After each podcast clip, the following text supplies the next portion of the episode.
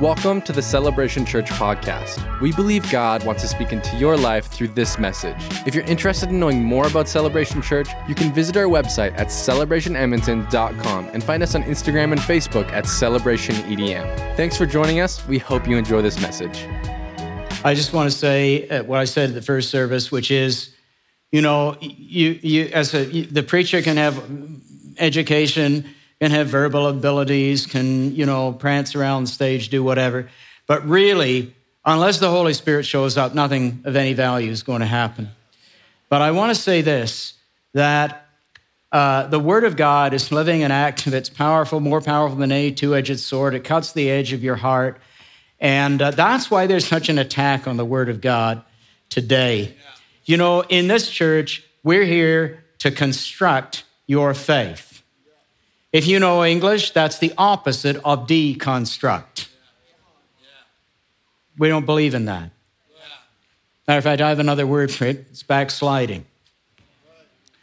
Uh, I understand people struggle, but let me tell you, all the years of study, three theology degrees, and all the rest of it, I came, went into it and came out of it with the same conviction there's no error in the Word of God. Yeah, let's go. let's go. There's no error in the Word of yeah. God. So if you have a problem with the Bible, it's you that's got the problem, not the Bible. So why don't you just relax and let God speak to you by His Word, and you will find your life changed. And so I, I find that when the Holy Spirit begins to move, we understand the Holy Spirit moving in worship. But when the Holy Spirit begins to move, when the Word of God is preached and the Spirit of God comes down, lives are changed. And I, I just hope and pray that this morning that God meets you. And he will apply, God has this extraordinary ability to apply the same word in all sorts of different ways. And so you come here this morning, you, you represent a multitude of different situations and needs and experiences. Well, God is here to speak to you. There's no reason when the Word of God is not open that every single person can't get something out of it. And I pray that will happen. So, Holy Spirit, we invite you here. We welcome you we ask that you would come because if you're not here, either to help me speak or to help us listen, then we're lost. But thank you, Holy Spirit, that you are here. And so we pray that the preaching of your word would be effective and effectual this morning and would plant seeds of hope and revelation in our lives as we go forth in this place. In Jesus' name, amen. Okay. From uh, 1994 to 1996, uh, Elaine and I lived through, along with many others, an extraordinary visitation of God. We were on a ministry team at Toronto Airport Church. We prayed for thousands of people coming to God from all over the world. Plane loads were coming in. It was the biggest tourist attraction in Toronto in 1994. Over 1 million people came through the doors of that church. And we drove hundreds and I can't think how many miles we drove up and down the highway from where we lived in the city of Owen Sound to uh, the smaller city of Toronto. No, I got that backwards. Uh, and often we would come home in the early hours of the morning. We would be praying for people to one or two o'clock. And it was just, we, would have strollers, you know, with the eight kids.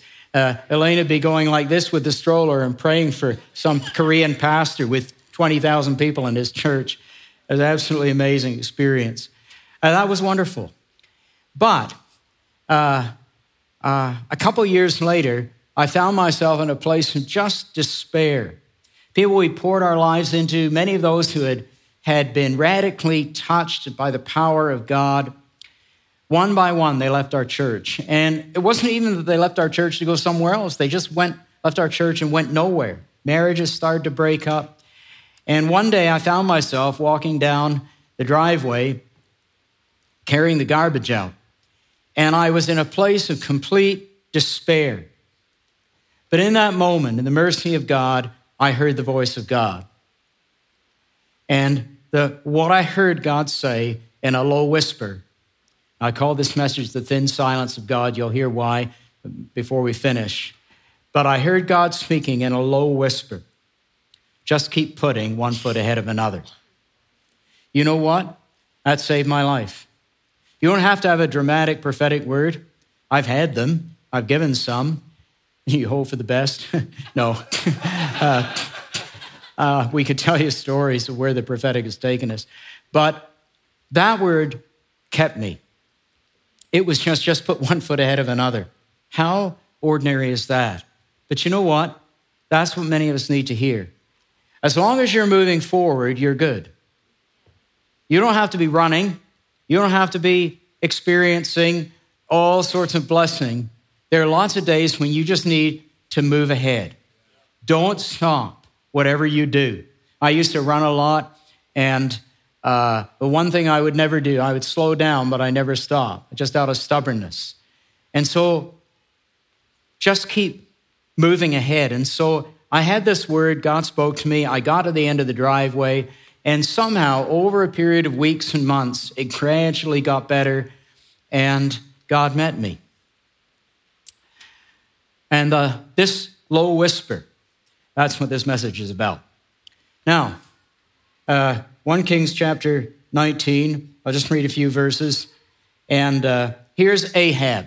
He's just come down off of Mount Carmel where he had this incredible confrontation with the prophets of Baal and Asherah, and the fire of God came down. The prophets got slaughtered, the false prophets, and, uh, uh, and so on. And, and here's the scripture Ahab told Jezebel all that Elijah had done. Jezebel was, Ahab was the wicked king, Jezebel was the wicked queen. They're coming down off this thing of Mount uh, Carmel. All Jezebel's prophets have been killed. Ahab told Jezebel all that Elijah had done and how he had killed the prophets with the sword.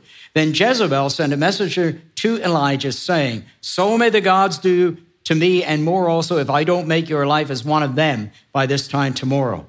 Then he was afraid and he rose and ran for his life and came to Beersheba, which belongs to Judah, and left his servant there. But he himself went a day's journey into the wilderness and came and sat under a broom tree. And he asked that he might die. This is the man that had just seen this incredible miracle, right? This is what puzzled me. Like, where, how did he get into this predicament? He asked that he might die, saying, It's enough, Lord. Take my life. I'm no better than my father's.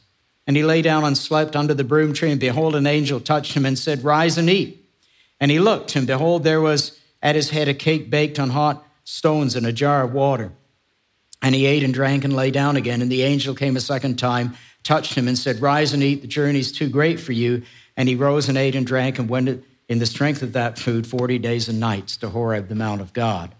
Now, just reading these verses, I really encourage you to go read the whole passage sometime later today. But basically, by the word of the Lord through Elijah, there had been no rain in the land for about three years. And then the word of the Lord came again. The drought was about to end. Elijah through Elijah, God had been controlling the weather for three years. And in an agricultural economy, that meant God was controlling the entire economy. I was judgment against the wicked rule of Ahab and Jezebel. And Elijah was uh, hiding out. The king kept sending soldiers to kill him. Fire kept coming down on them, and so on. But in the end, God comes to Elijah and says, Don't be afraid. You're to show yourself to Ahab. And so Elijah and Ahab have this big meeting. And in that meeting, he sets up this confrontation on top of Mount Carmel between himself and all these prophets of Baal and Asherah. And the God who answers by fire, he's God. And let me tell you, if neither, the fire had not fallen on either sacrifice, Elijah was 450 uh, to 1, he would have been dead meat. So he needed God. The prophets of Baal you know, would have survived. But Elijah needed God to do a miracle, and God did do an extraordinary miracle. And so this story unfolds as one of the most powerful accounts in the Bible of the confrontation of good and evil. And God miraculously moves to destroy the power of the enemy.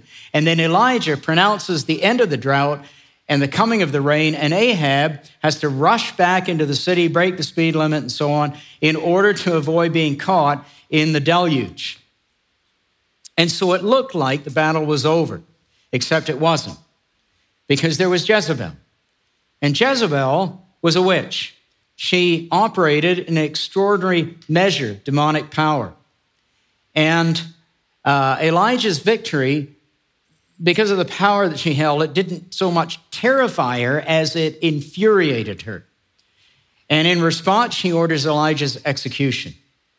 Now, At this very point in the story, you would expect the word of the Lord to come again to Elijah. He'd lived by the word of the Lord and seen miracles by the word of the Lord, but it didn't. Instead, the scripture says he was consumed by fear and he ran for his life.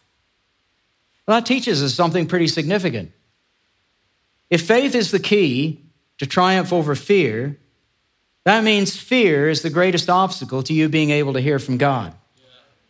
And Elijah, who, if anyone could hear from God, it was Elijah.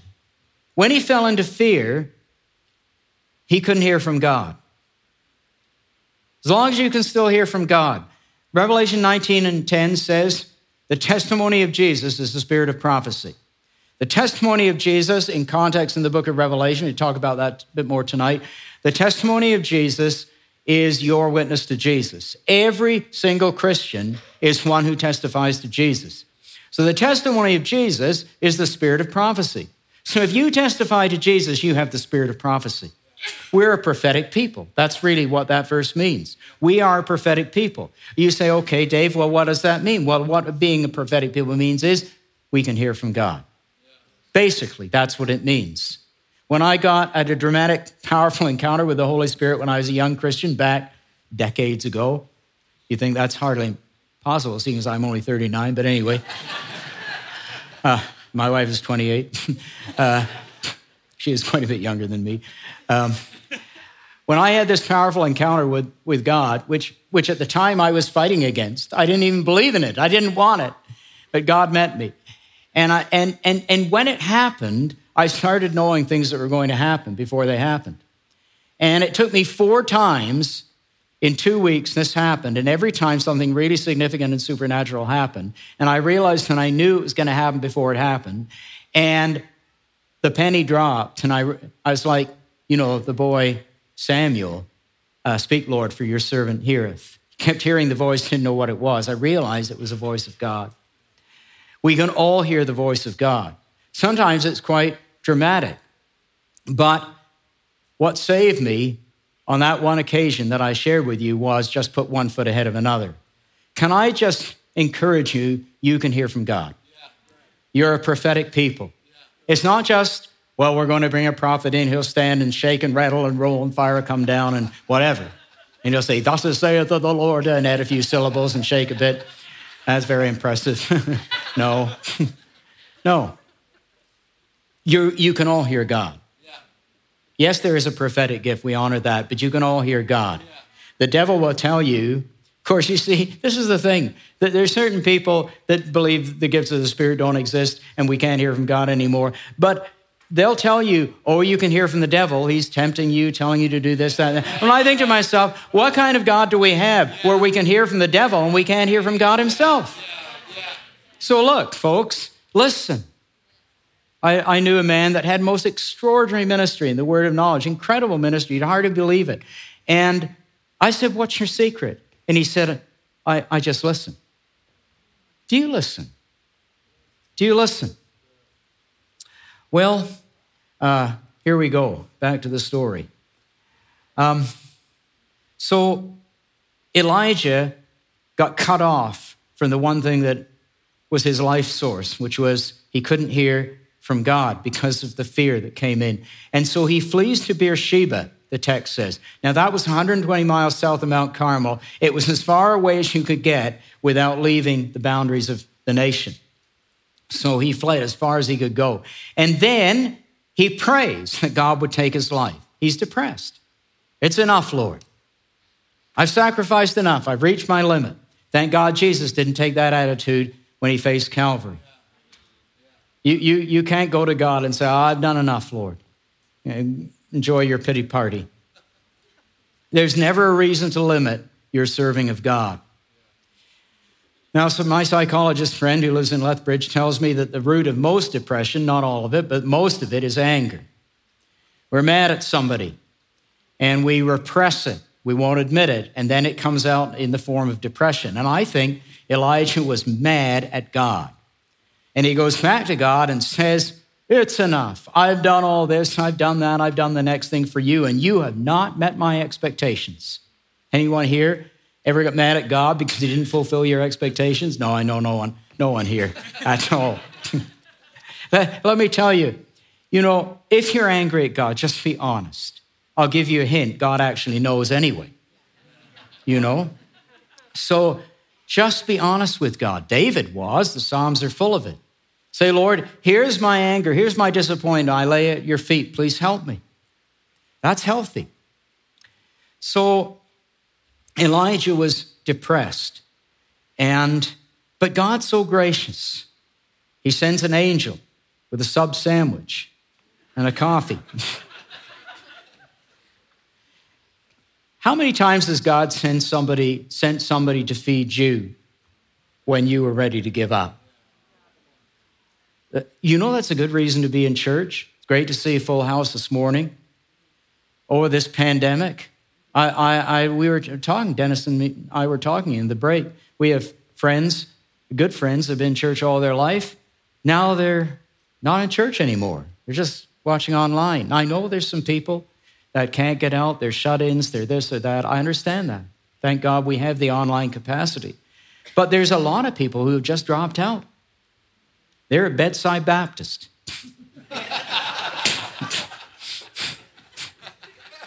you know, we need the body because how many times has someone sent, has someone come and helped you when you were in need? Did you ever notice that was somebody else in the church? It's because you're in church, because you're gathered together. We don't go to church for legalistic reasons, you know, because God's taking attendance. We go to church because we need the body of Christ. At least I do. I'll tell you what, churches that were just one big smoke and mirrors and big Sunday morning show lost a lot of people in COVID. Churches that had community lost some people that maybe were there for the smoke and mirrors but weren't there for the community. If you're here for the community, you're here. And there are a lot of churches we go to where new people have come in that are hungry for more than the people who left. I hope that's not too controversial, Dennis. I've said it anyways. Eh, he's got a button there, and if I disappear in the trap door. okay. Oh, we, you know, one theologian said God meets us at the screaming point. It's true, isn't it? If you feel you're at the screaming point, don't feel you are a failure. You're just normal. You need God. I need God. I'm trying to tell you this morning, I'm not here to preach a big whole thing about, you know, I'm all that in a bucket of chicken. I'm the guy that was carrying the garbage down the driveway ready to give up, and I was a preacher. And God met me in his mercy at the screaming point. So back to Elijah. Elijah has lost control. He's got no plan left. But God doesn't have that problem. I always say God has a problem. He thinks he's God.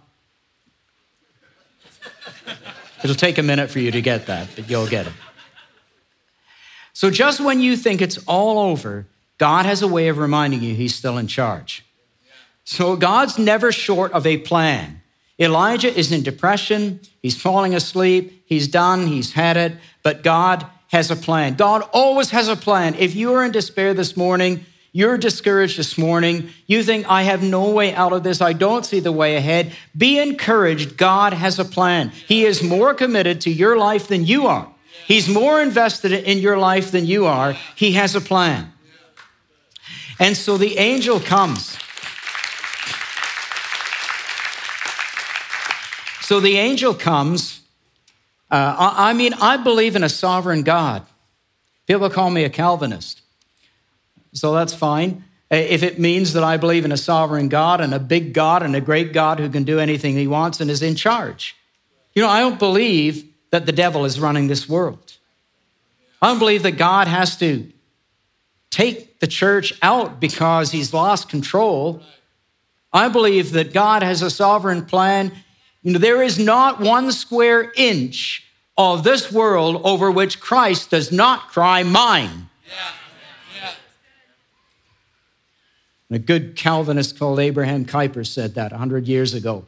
You know what? He put it into practice. There wasn't a, a, a good university, so he founded one, the Free University of Amsterdam. There wasn't a good political party, so he founded one. He became prime minister. He was a preacher. And he said, There's not one square inch. Founded the Christian school movement.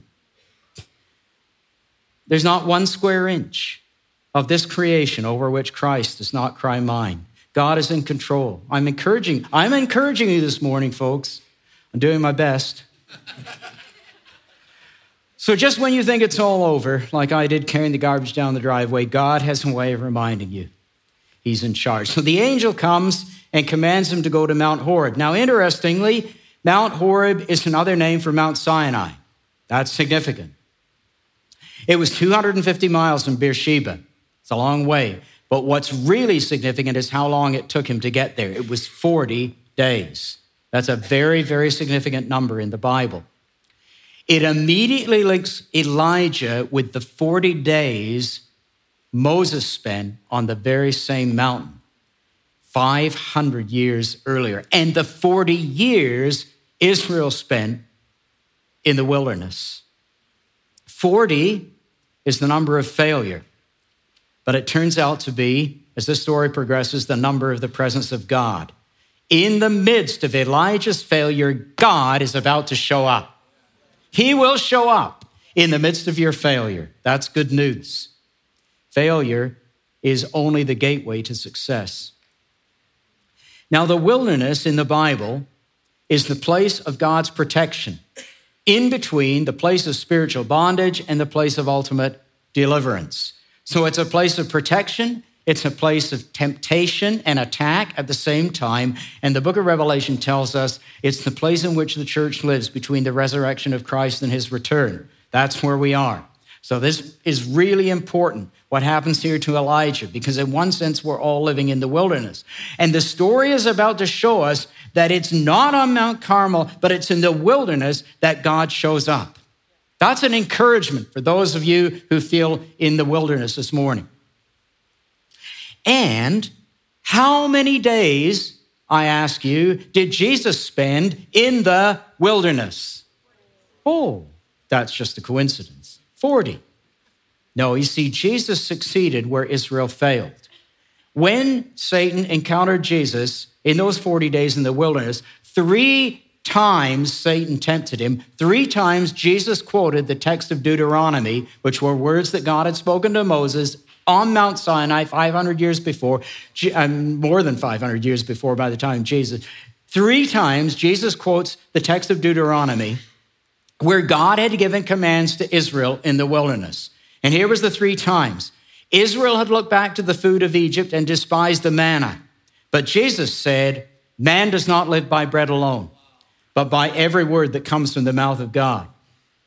Test number two Israel tested God at the waters of Meribah and Massah, but Jesus refused to put God to the test. Shall not put the Lord your God to the test. Number three, Israel entered into idolatry, golden calf. But Jesus told the devil, You shall worship the Lord your God and him only. What was the significance of all that? Quote, quoting of Deuteronomy. Jesus took the three major tests where Israel had failed and he passed them. In 40 days, Jesus succeeded in the same surroundings in which Israel had taken 40 years to fail. Jesus turned the number 40 from a symbol of human failure to the place of victory. And so it's significant when God takes Elijah in his moment of failure to the wilderness and to Mount Sinai. And in that place, the word of the Lord comes back. It's restored to Elijah. But it comes as a question What are you doing here, Elijah? Well, I think we understand that God wasn't looking for information. He was trying to draw out of Elijah's heart what Elijah refused to admit. He was trying to get it out of him and out on the table. But Elijah wasn't still quite there.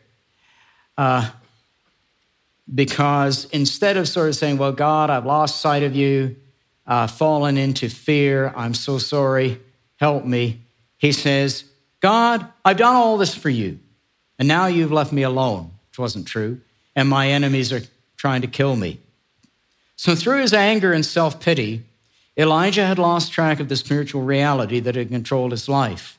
Remember, Elijah had had a, a, number of extraordinary things happen. Not only what happened in Mount Carmel, he'd forgotten that, apparently. How about when he was fed by the raven in the wilderness? You know, we, I've had an apostolic friend in India, planted hundreds of churches, a man called John Babu, and he got saved in a Hindu temple where he was he, had, he was an alcoholic. He was a very senior in the Indian government, advisor to the prime minister. He was, uh, but he was an alcoholic, and the doctor said, you know, you've got six months to live. He had eight children. I can identify with that. And he goes into his Hindu temple and, and prays to the gods for help. And to his total shock, he hears a voice saying, I'm the God that you're looking for. My name is Jesus Christ. And the voice continues speaking to him Leave this place, and I will tell you more. And he goes and sits on a bench outside, and the Lord begins to speak to him and says, You're heading for a lake of fire unless you acknowledge that I am the true and living God. And in that moment, he got saved. The Lord led him to himself. He went home and his life was completely changed, stopped beating his wife and children. He was completely healed. He went on and planted hundreds of churches. Uh, but he gave up all of his security. And he was sitting there one day, some time later, in his compound with no food for his family and crying out to God, God, can you please provide? And a raven came. A raven came, landed at his feet, and its beak was a gold coin. That was the end of his financial troubles. See, God still is the same God. He's still the God of Elijah. Where now is the God of Elijah? Elisha later said. Well, he's still alive and he's still working. But Elijah had forgotten about the raven. He'd forgotten what had happened when he raised the widow's son from the dead. He was blaming God for a difficult situation that he couldn't explain rather than assuming that God, in his sovereignty and faithfulness, had a plan. He'd allowed Jezebel to turn an incredible victory into utter defeat. He believed a lie. What was the lie? At the base of it, it was the lie that God had failed him. God has never failed any of us. We, it may look like uh, we may go through difficult times, but God will never fail you. So the question is what false belief or further lie made him believe that something his whole walk with God should have taught him wasn't true? And I think Elijah's basic problem, apart from his bad attitude, was he was expecting victory to come through the manifestation of power on the mountain, which is a logical expectation. But when that didn't happen, when the miracle occurred, the fire came down, the prophets of Baal were killed, but it still didn't solve the problem. He was lost because his identity worked in strength, but it didn't work in weakness.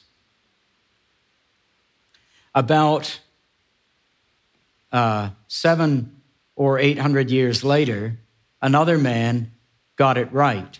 He said, His strength is made perfect in my weakness.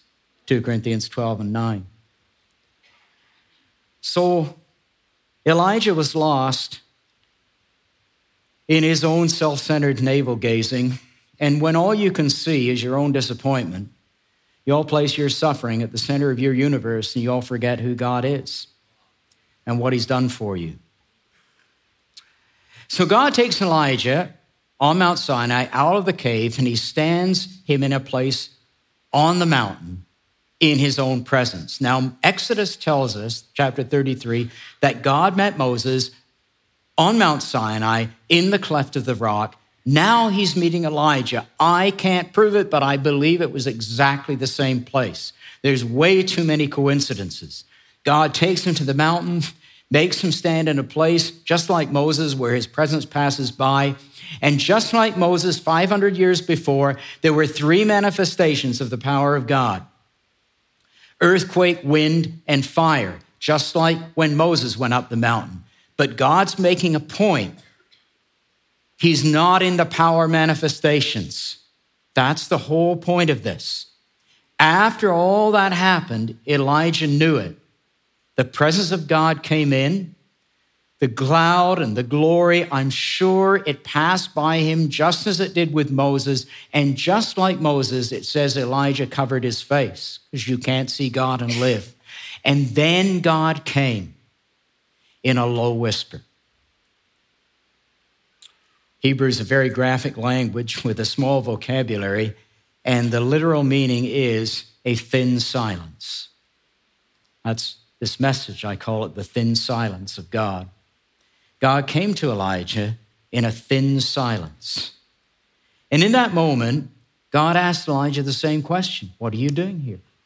Elijah still hasn't got it. He just gives God the same answer. And God doesn't dignify his complaints with an answer. And neither is God going to delay putting his plan into operation just because Elijah's disobedient. God is God. He's going to move ahead whether we move with him or not. It's better if you do move with him, by the way. So God responds to Elijah's inertia with a list of commands.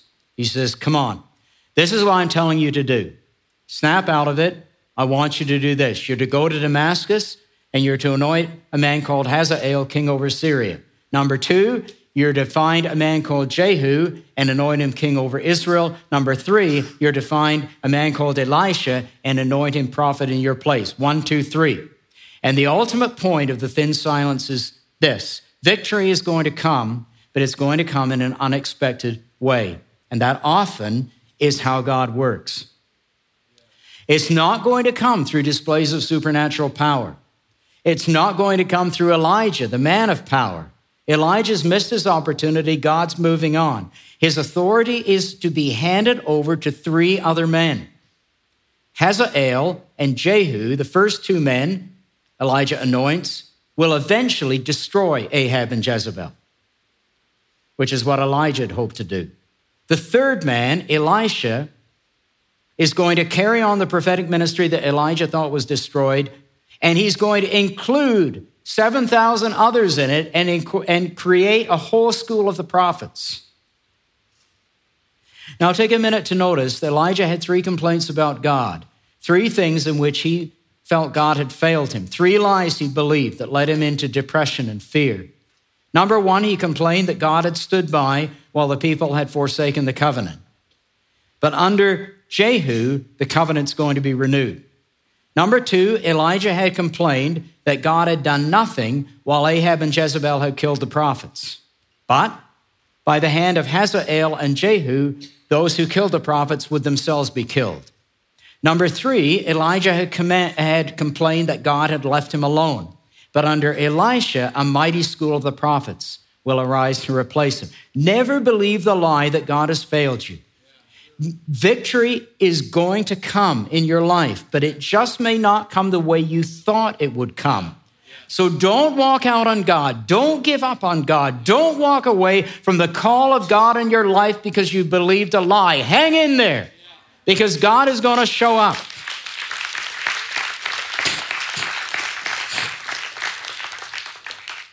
I mean, the New Testament teaches us that Elijah is a forerunner of John the Baptist. Jesus said that. But Elisha, his name means God saves. He's a forerunner of the man whose name means Yahweh saves, Yeshua.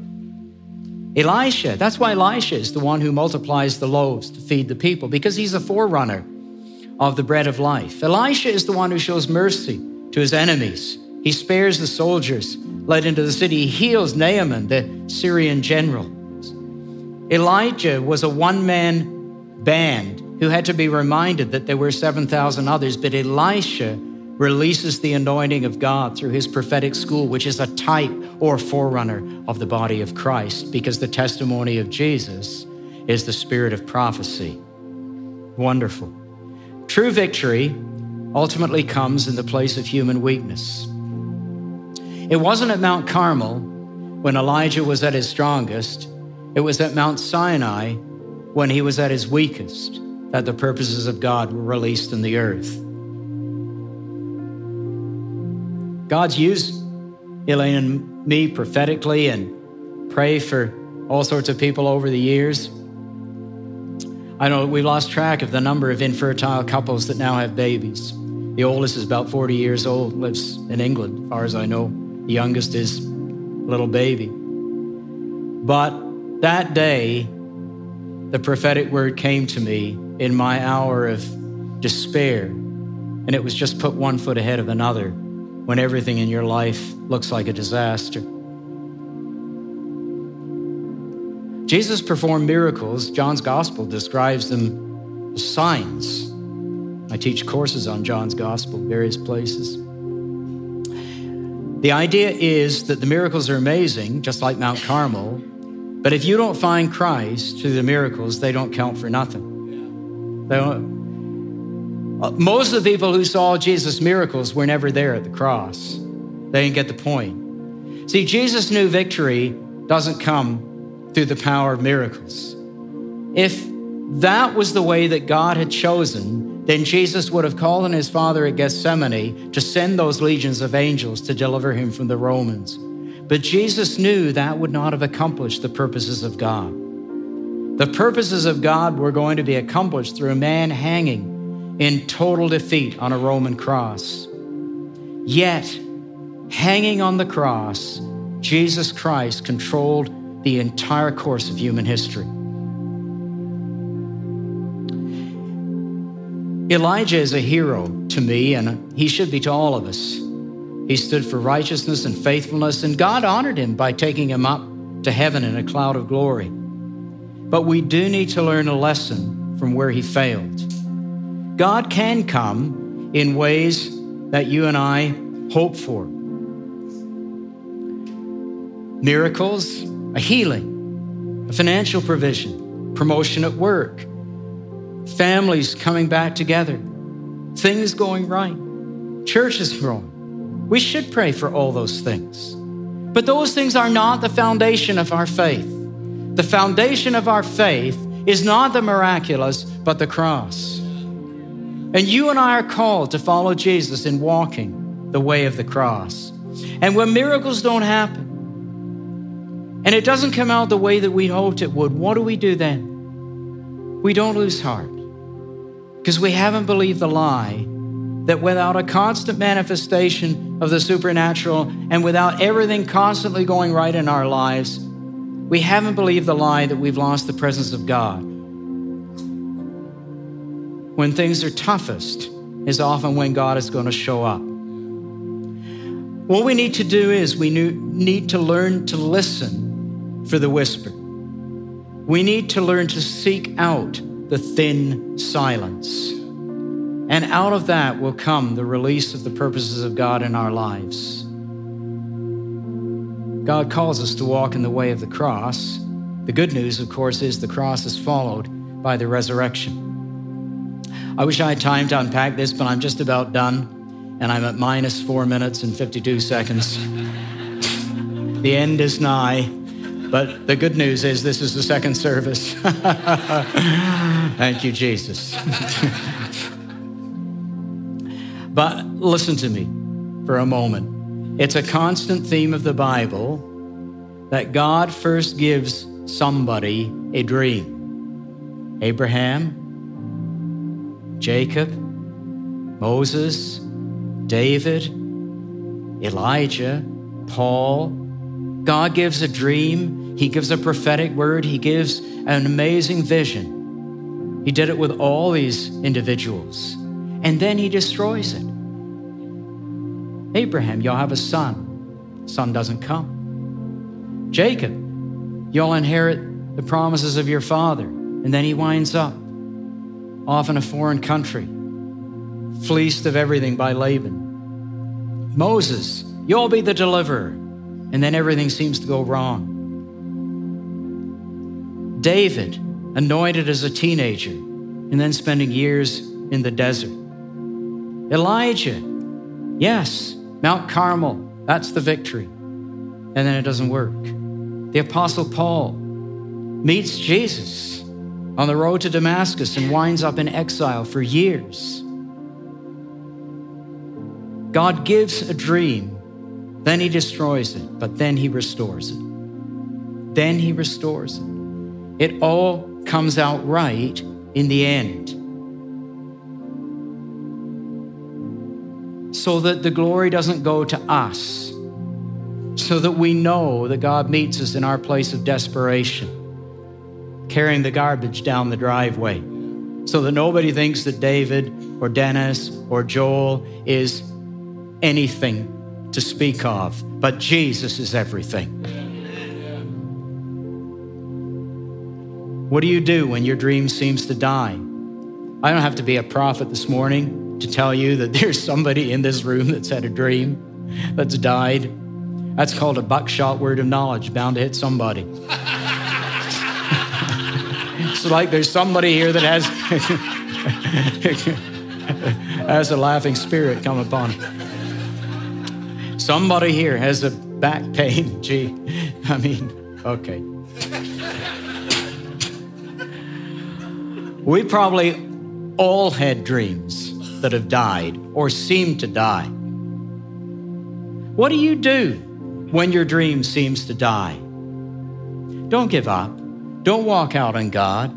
He's drawing you deeper to Himself because He's the treasure. Your dream isn't the treasure, Jesus yeah. is the treasure. Wow. And when you engage in the way of the cross, somehow, at the end of it all, there comes a resurrection. How many times have you actually gone back to God and said, Thank you, Lord, you didn't answer my prayer? Because this is so much better. My spiritual father is a man called Dwayne Hardy, he lives near Calgary. So that's got to count for something. It's not quite as good as Edmonton, but anyway. Uh, he's in his 80s now. He's in, in ill health. He's on a plane this morning on the way to Uzbekistan to meet with house church leaders, uh, just in a place of weakness. That's the man he is. And he said this to me each of us needs to wrap our dreams and expectations in the burial cloth of Christ and place them in the tomb. Hmm. God will bring your vision to a place of death, but then in the tomb, he'll resurrect it so that he alone gets the glory. So, my friends, when things don't turn out as you expected, when you run out of hope, while you're going down your own driveway, remember the lesson of Elijah. We can feel sorry for ourselves and give up, or we can flee to the place of God's presence and find Him there in the thin silence. And then you can know that your resurrection is on the way. God bless you all.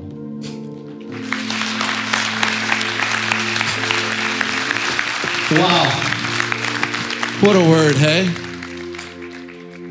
Thank you so much, David, for being with us. And, you know, just as, as David was speaking today, if, if you felt that God was tugging on your heart, if you felt something happening this morning and maybe you're kind of realizing, hey, it's time, uh, you know, I believe in Jesus and it's time to maybe make some changes or time to hand my life over to Him, I got good news for you. Uh, the Bible says all you got to do is believe in your heart and confess with your mouth, and you'll be saved. So I just want to give an opportunity for that this morning as we close the message today. Um, if, if you'd like to pray, if you're in the room or online, you can pray with me right now. If we could all just bow our heads and close our eyes. God, thank you for just that word that you gave us this morning. Thank you for the impact it made on so many lives here today. I thank you for that person that's uh, been on a journey and they're realizing that either they wandered from you or that it's time to finally make a decision to turn their life over to you, to ask you to come into their heart. Just pray that today you're with them. Thank you that your presence is with them right now. And I'm just going to ask uh, everybody who calls Celebration Church home, just repeat this prayer after me. And if you'd like to pray this prayer, go ahead and repeat it after me. If you're in the room or online, you can pray this prayer and your life will be changed forever. The, the, from, from now on, it's the beginning of your journey, uh, a new beginning of your journey in, in your faith with God. So say, Jesus, thank you for coming to this earth and dying on the cross to pay for my sins.